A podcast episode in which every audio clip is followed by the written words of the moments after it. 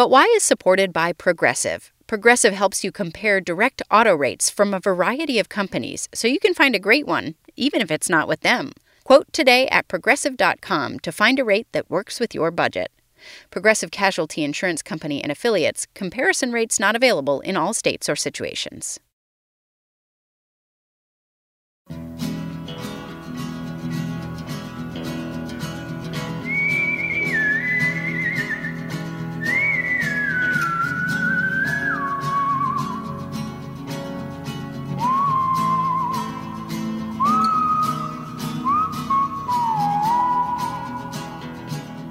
This is But Why, a podcast for curious kids from Vermont Public Radio.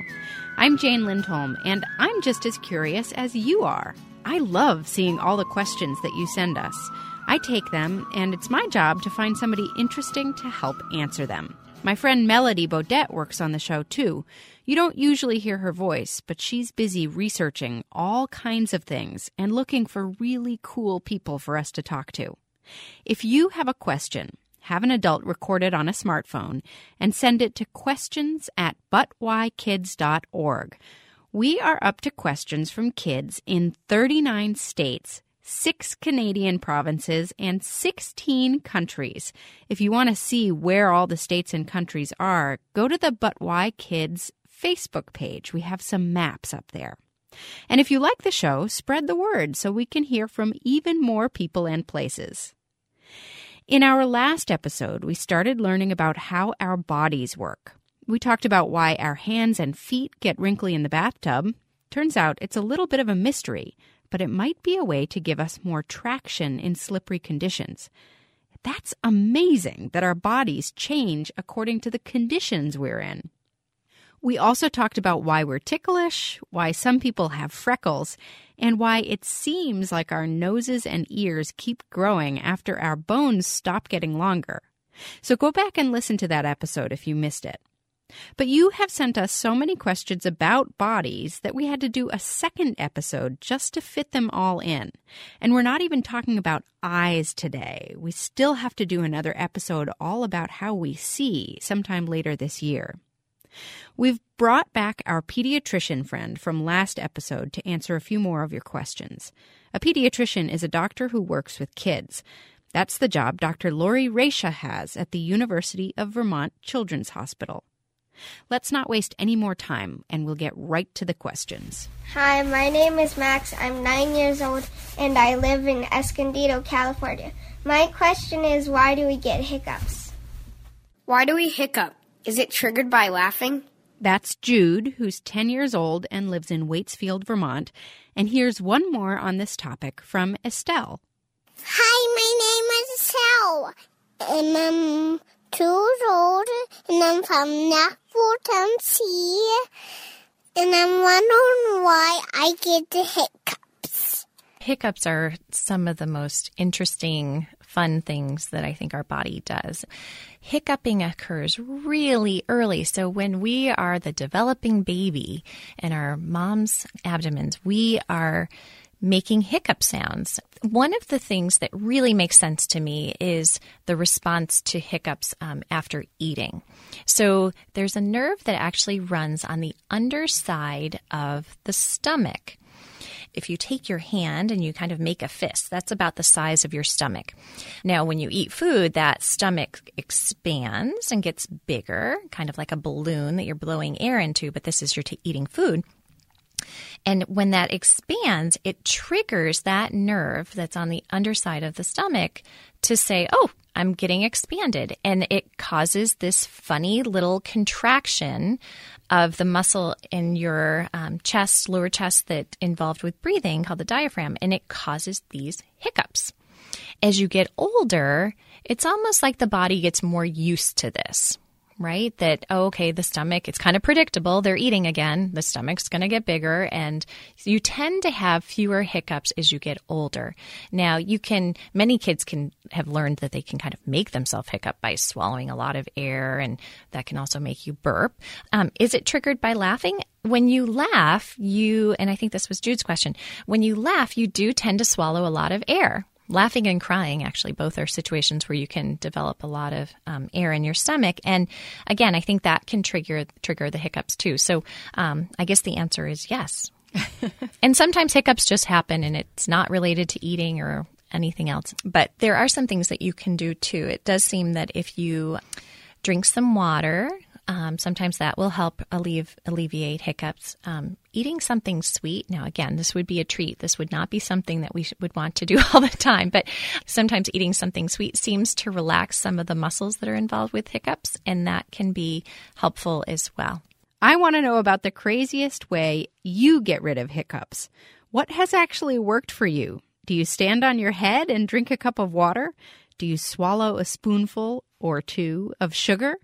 Do you get your friend to scare you? Tell us what works for you. My mom always tried to scare me, and I don't think it really worked. Okay, here's another question. My name is Jacob, and I live in Fairfax, Virginia. And I want to know when your baby tooth falls out, why doesn't the root come with it? Hi, my name's Madeline. I live in Winnetka, Illinois. I'm five years old and I have two loose teeth. I want to know how loose teeth get loose. This is kind of amazing, but when you lose your baby teeth and they don't have any roots, it's because the root was there, but it disappeared. Your body actually absorbs the root of the baby tooth when the big tooth starts coming in and pressing on it this thin baby tooth root gets absorbed, and that's what makes your tooth get loose because it doesn't have that anchor of the root keeping it in your mouth. Eventually, the root is totally gone and your tooth falls out. This only happens when you've got a big tooth ready to come in. It would be pretty tough to eat if you lost all your baby teeth and had no big teeth ready to take their place. Oh, sorry. Oh. Now it's time to tackle whew, this question. Hi, I'm Lee Roan. I'm nine years old and I'm from Riverdale, New York. And my question is, is why when we're tired do we yawn? My name is Maya. I am 12 years old. I am from California. Why is yawning contagious? And here's Olive, who's six years old and lives in Seattle, Washington. And she joins Maya in wondering Are yawns really contagious? Even talking about yawning, up to 50% of people will yawn just hearing that someone's talking about yawning. So it's really, really interesting. So this question is actually one of the harder questions that I was asked because there's much that's not understood about yawning. And there's several different ideas of why people yawn. And so I'm going to share those with you, but I hope you're not disappointed if I can't give you this is why for sure. Um, so, one thought is that there's some belief that even the very earliest humans, so even before there was like a, a real communication um, system of language, that um, early humans would yawn, and that maybe was a way for them to signal to each other that maybe um, their level of alertness, that they weren't going to be able to watch out for the big predator animals or something like that, or to signal that um, maybe it was then time for everyone to go to sleep. Maybe it was a way in early humans of coordinating some of their sleep activity. One theory also says that it may just be simply mimicking behavior. And so I don't know if any of you have noticed that if you are, you see someone and they are smiling, that you are likely to smile back right? And so that's just a simple mimicking behavior. I don't think we're telling ourselves, oh, I really, this is one of those times I must smile. But just seeing the human face with a smile often causes us to smile back. And that's a very good reason for all of us to smile as much as we can because I think it's important for all of us to do our part to try to keep people feeling positive and happy. Another factor is that your age plays a role. So even though babies, as soon as they're born, they can yawn they don't have contagious yawns. So it doesn't seem that humans become contagious yawners until we're about age four. The other interesting thing to, to know is that humans and other social mammals, so animals that kind of, you know, work together or have some kind of communication with each other, are the only living things that we know of that have contagious yawns.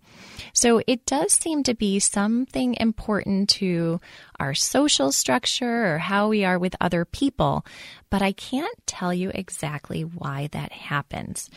The last thought that I wanted to share with you was that some researchers feel that yawning may have a role in helping to keep the brain's temperature down.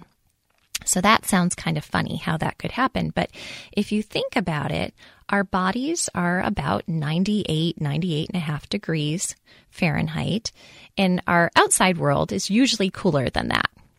So when we yawn, we bring in a lot of cool air into our mouth. Above our mouth um, is the palate, but above that is the sinuses and actually then the base of the brain.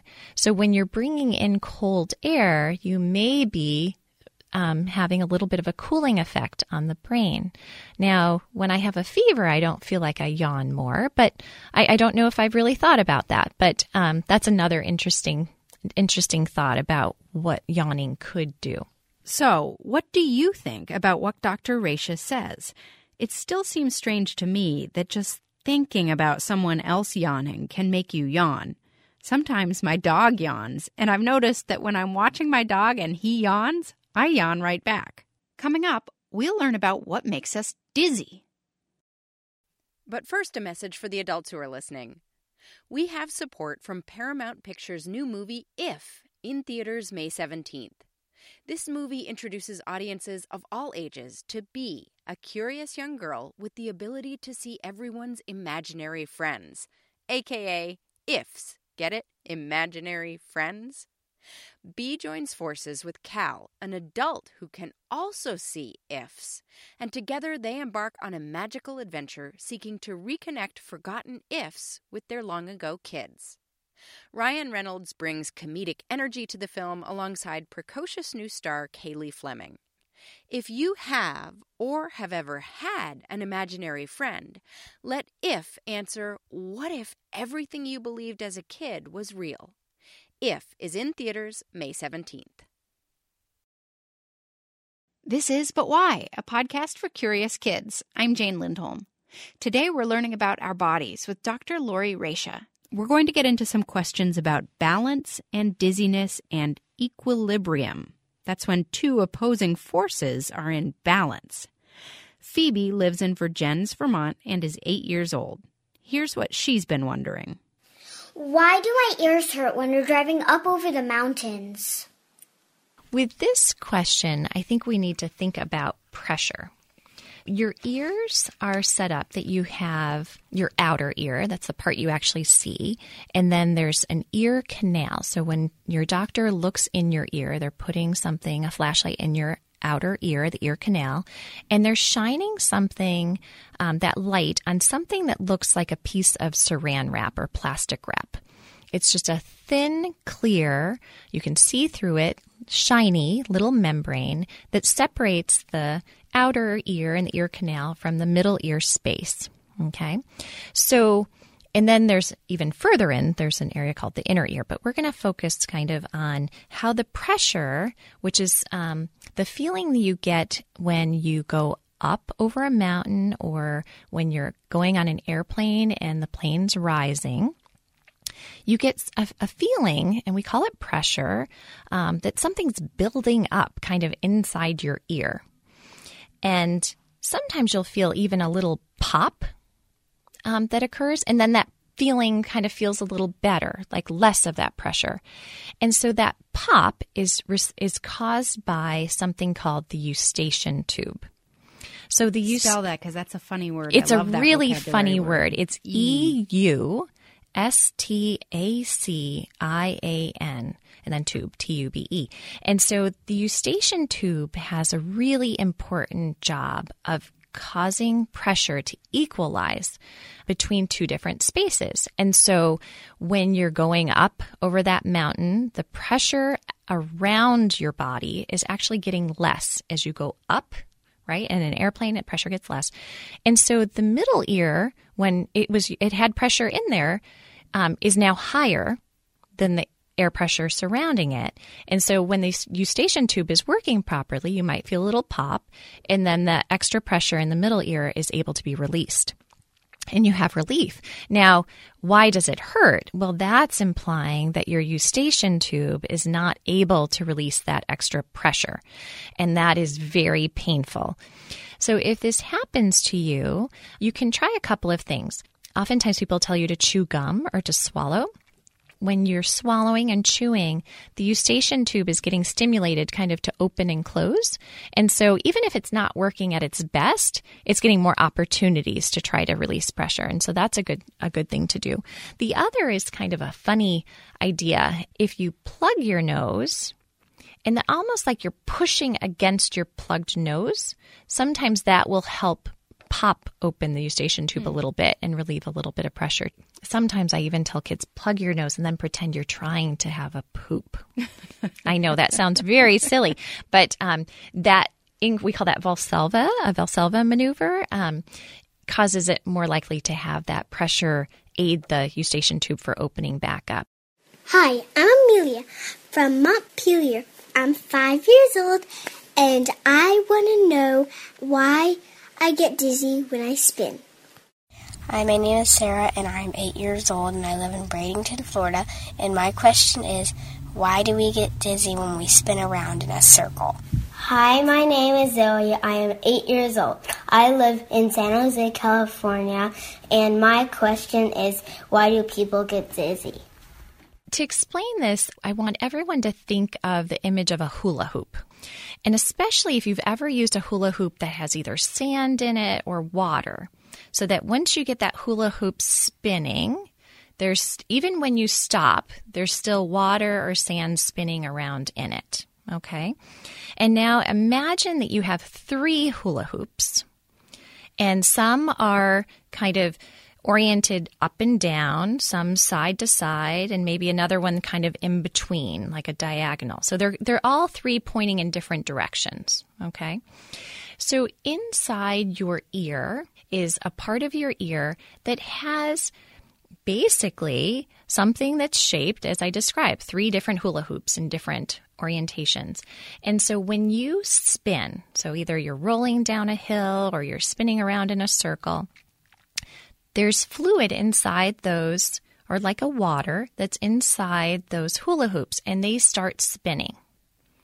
Now, when you stop spinning, you still feel like you're spinning because the fluid in those little hula hoops inside your ear are still spinning. And it's giving you a sensation of spinning still because the way that those um, hula hoops are working is that they determine your position in space. So, kind of, I'm leaning to the left, I'm leaning to the right. It changes where that fluid is going, and there's little nerve cells inside those hula hoops that bend, sending messages to the brain oh, they moved this direction, oh, they moved to that direction. But when you're spinning, you're kind of causing those, all of those nerve cells to fire in one direction all the time. And then as the water keeps spinning, it's continuing to send those messages. Even though you have stopped your body. Even though you have stopped your body, it still does that. Now, many kids have figured out that if you stop and then spin the other direction, you will recover from your dizziness faster. And that's because you're causing that fluid to shift again and to go in a different direction and to be able to settle more quickly. Hi, but why? I'm Sam from Dayton, Ohio. My question is, why do you get dizzy when you're spinning around but not when you're spinning with the earth? Hey, Sam. Do you remember what Dr. Raisha was saying about our inner ear? How there's liquid moving around inside your ear that helps your brain understand how you are moving? You generally get dizzy because you're moving in different directions and your inner ear can't keep up, and your brain gets all confused by the signals, and that makes you feel dizzy or sick. The Earth is moving very fast. It spins around at a thousand miles an hour, and it's actually moving around the Sun, which takes a year, at an even faster speed 67,000 miles an hour. So you would think that rotation would be fast enough to make you really dizzy. But it doesn't because you and I and our schools and our homes and our sidewalks and everything on the earth is traveling at exactly the same speed on the earth, and it's a constant speed. If the earth suddenly stopped, we would feel that, and that would probably make us really dizzy. But as long as we are all moving in a constant direction at a constant speed, we don't get dizzy. Think of it this way if you are riding in a car on a very flat highway and you close your eyes, you might not even be able to feel that you're moving, even though you're actually moving very fast. But if the car starts slowing down and speeding up or going around a steep curve and then turning and going in a different direction, you'll definitely feel that, and that might make you dizzy or sick. Here's a question from Calliope, who lives in Portland, Oregon, and is five years old. Why do people slip? The basic reason we slip Calliope is because of something called friction. Actually, it's because of a lack of friction. Friction is when two things rub together. If you try to rub two rough surfaces together, like Velcro, they stick to one another, and it's hard to move them back and forth, right? But if you take two smooth objects and rub them together, they glide back and forth, and they don't stick together at all. When we put our foot down on a hard surface, like the sidewalk, there's enough friction that our foot stays right where we put it. But if you put your foot down on a slippery, wet bathroom floor or on an ice covered path, there's not enough friction to keep your foot in place and you slip. Dr. Raisha says one of the things she thinks is amazing is how often we almost slip and then don't more often than not, we catch ourselves. In fact, this happened to me this morning. I was on a sidewalk and it was a little bit icy and I didn't notice it. And my feet started to go further out in front of my body than the rest of me. But yay for my body, I didn't fall. And it's because as I started that motion, the nerves in my body were getting information that my body was going in a different path than some parts of my of my other parts of my body. And I was able to do some reflexive movements. So those are movements that I didn't really have to tell my body you know upper body swing forward or arm, put your arm out. Those things just happened, which is really helpful because to try to think of how I would have corrected that at the time, I don't, I don't think I could yeah, have. And even time. now, I don't really even know how I, how I didn't fall. But quick information that goes from the parts of your body right to your spinal cord. So you don't have to say how you feel about that my body is trying to make this change. It just happens right away. Lucky for us, we have these reflexive movements that can help us, um, you know, many times prevent us from falling, and sometimes we'll fall. Um, but probably even then, we still have maybe our hand out or um, our leg out in a way is to kind of break the fall a little bit. Hi, I'm Kayla. I'm nine. I live in Flagstaff, Arizona, and I want to know why do people faint? Why do people faint? So, this is an interesting question. Um, the the very simplest answer would just be that when the brain does not get enough blood flow or oxygen to the brain, it decides it has to do something very quick and very um, purposeful to get more blood to come to it. So, as people that stand upright, um, our blood has to be pumped up to our brain, right? It has to go against what we call gravity, the force pushing everything towards the ground. And so, if you're not getting enough blood to something up high, the best way to get blood there is to go low. So, fainting makes your body fall to the ground and then your brain is at the same level as your heart when you're lying down. So it's easier for the blood to go back up there. And there's certain things that make you more likely to faint. So if you're in hot weather, standing for a long period of time, if you haven't had enough to drink, um, and we call that dehydration, those can all contribute to that problem. And that's because if you're not drinking enough water, your blood is actually not there's not as much of it as when you drink enough water. And so it makes it harder for the blood to get up to the brain. If you feel like you're um, feeling a little faint, like you might pass out, the best suggestion is go to the ground. So sit down, put your hands, your head in your lap, or lay down and put your knees up. Um, and you'll find that oftentimes that relieves that sensation. It's always a good idea to tell someone too, like, I'm not feeling well. Because it's, we don't want you to fall, because um, then you could hit your head or something, you know, you could injure yourself in another way. Okay, here are a few questions about things that happen in your mouth. Here's Myra from Moorhead, Minnesota. Why do girls have more taste buds than boys?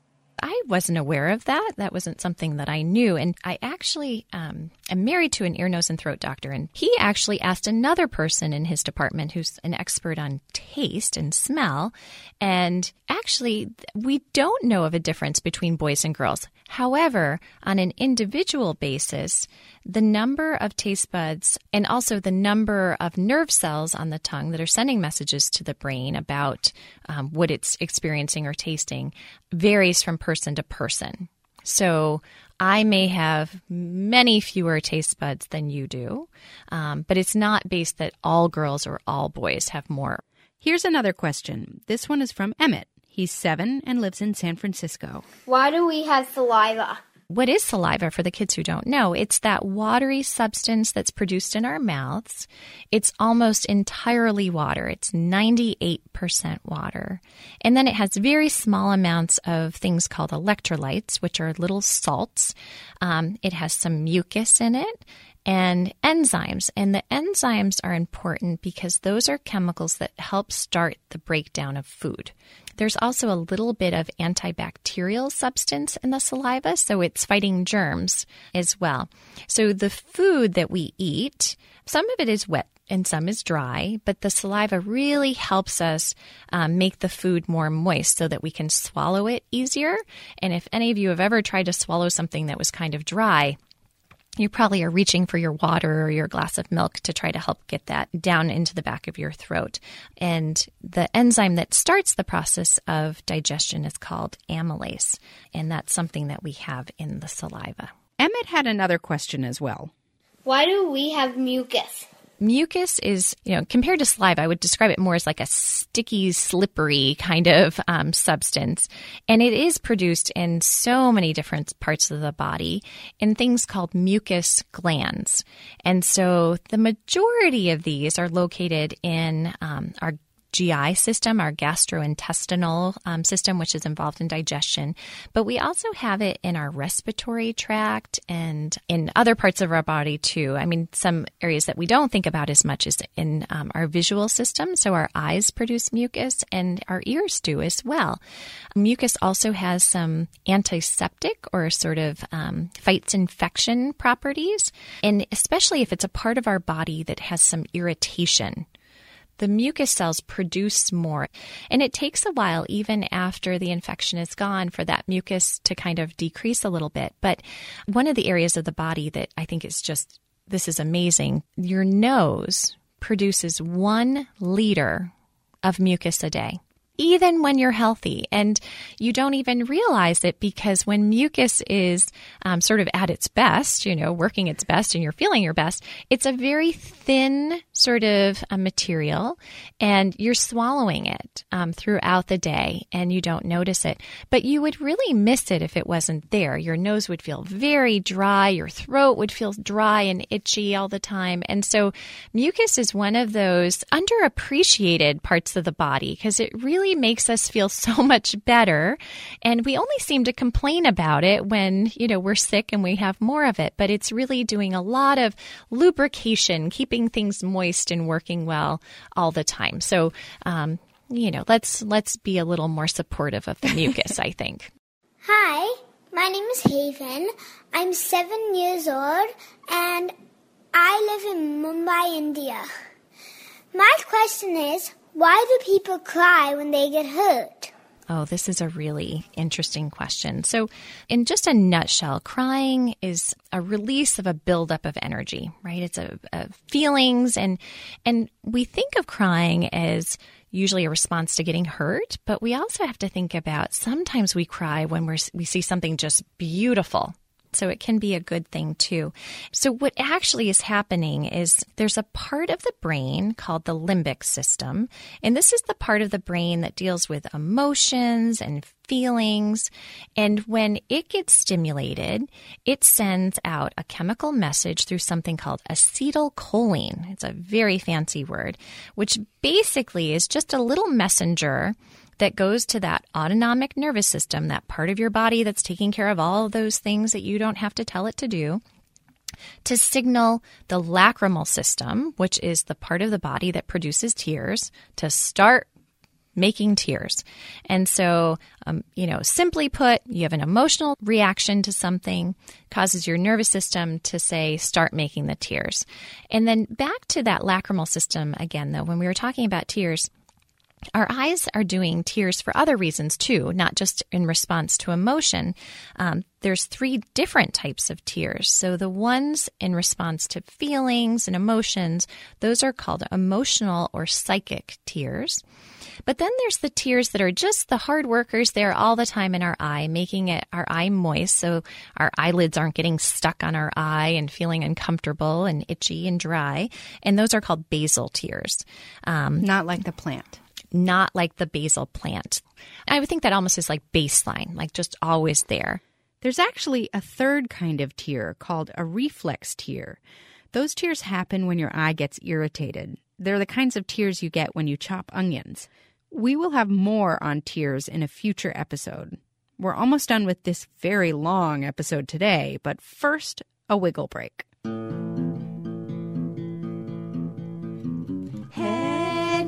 Knees and toes, knees and toes. Head and shoulders, knees and toes, knees and toes, and eyes and ears and mouth and nose.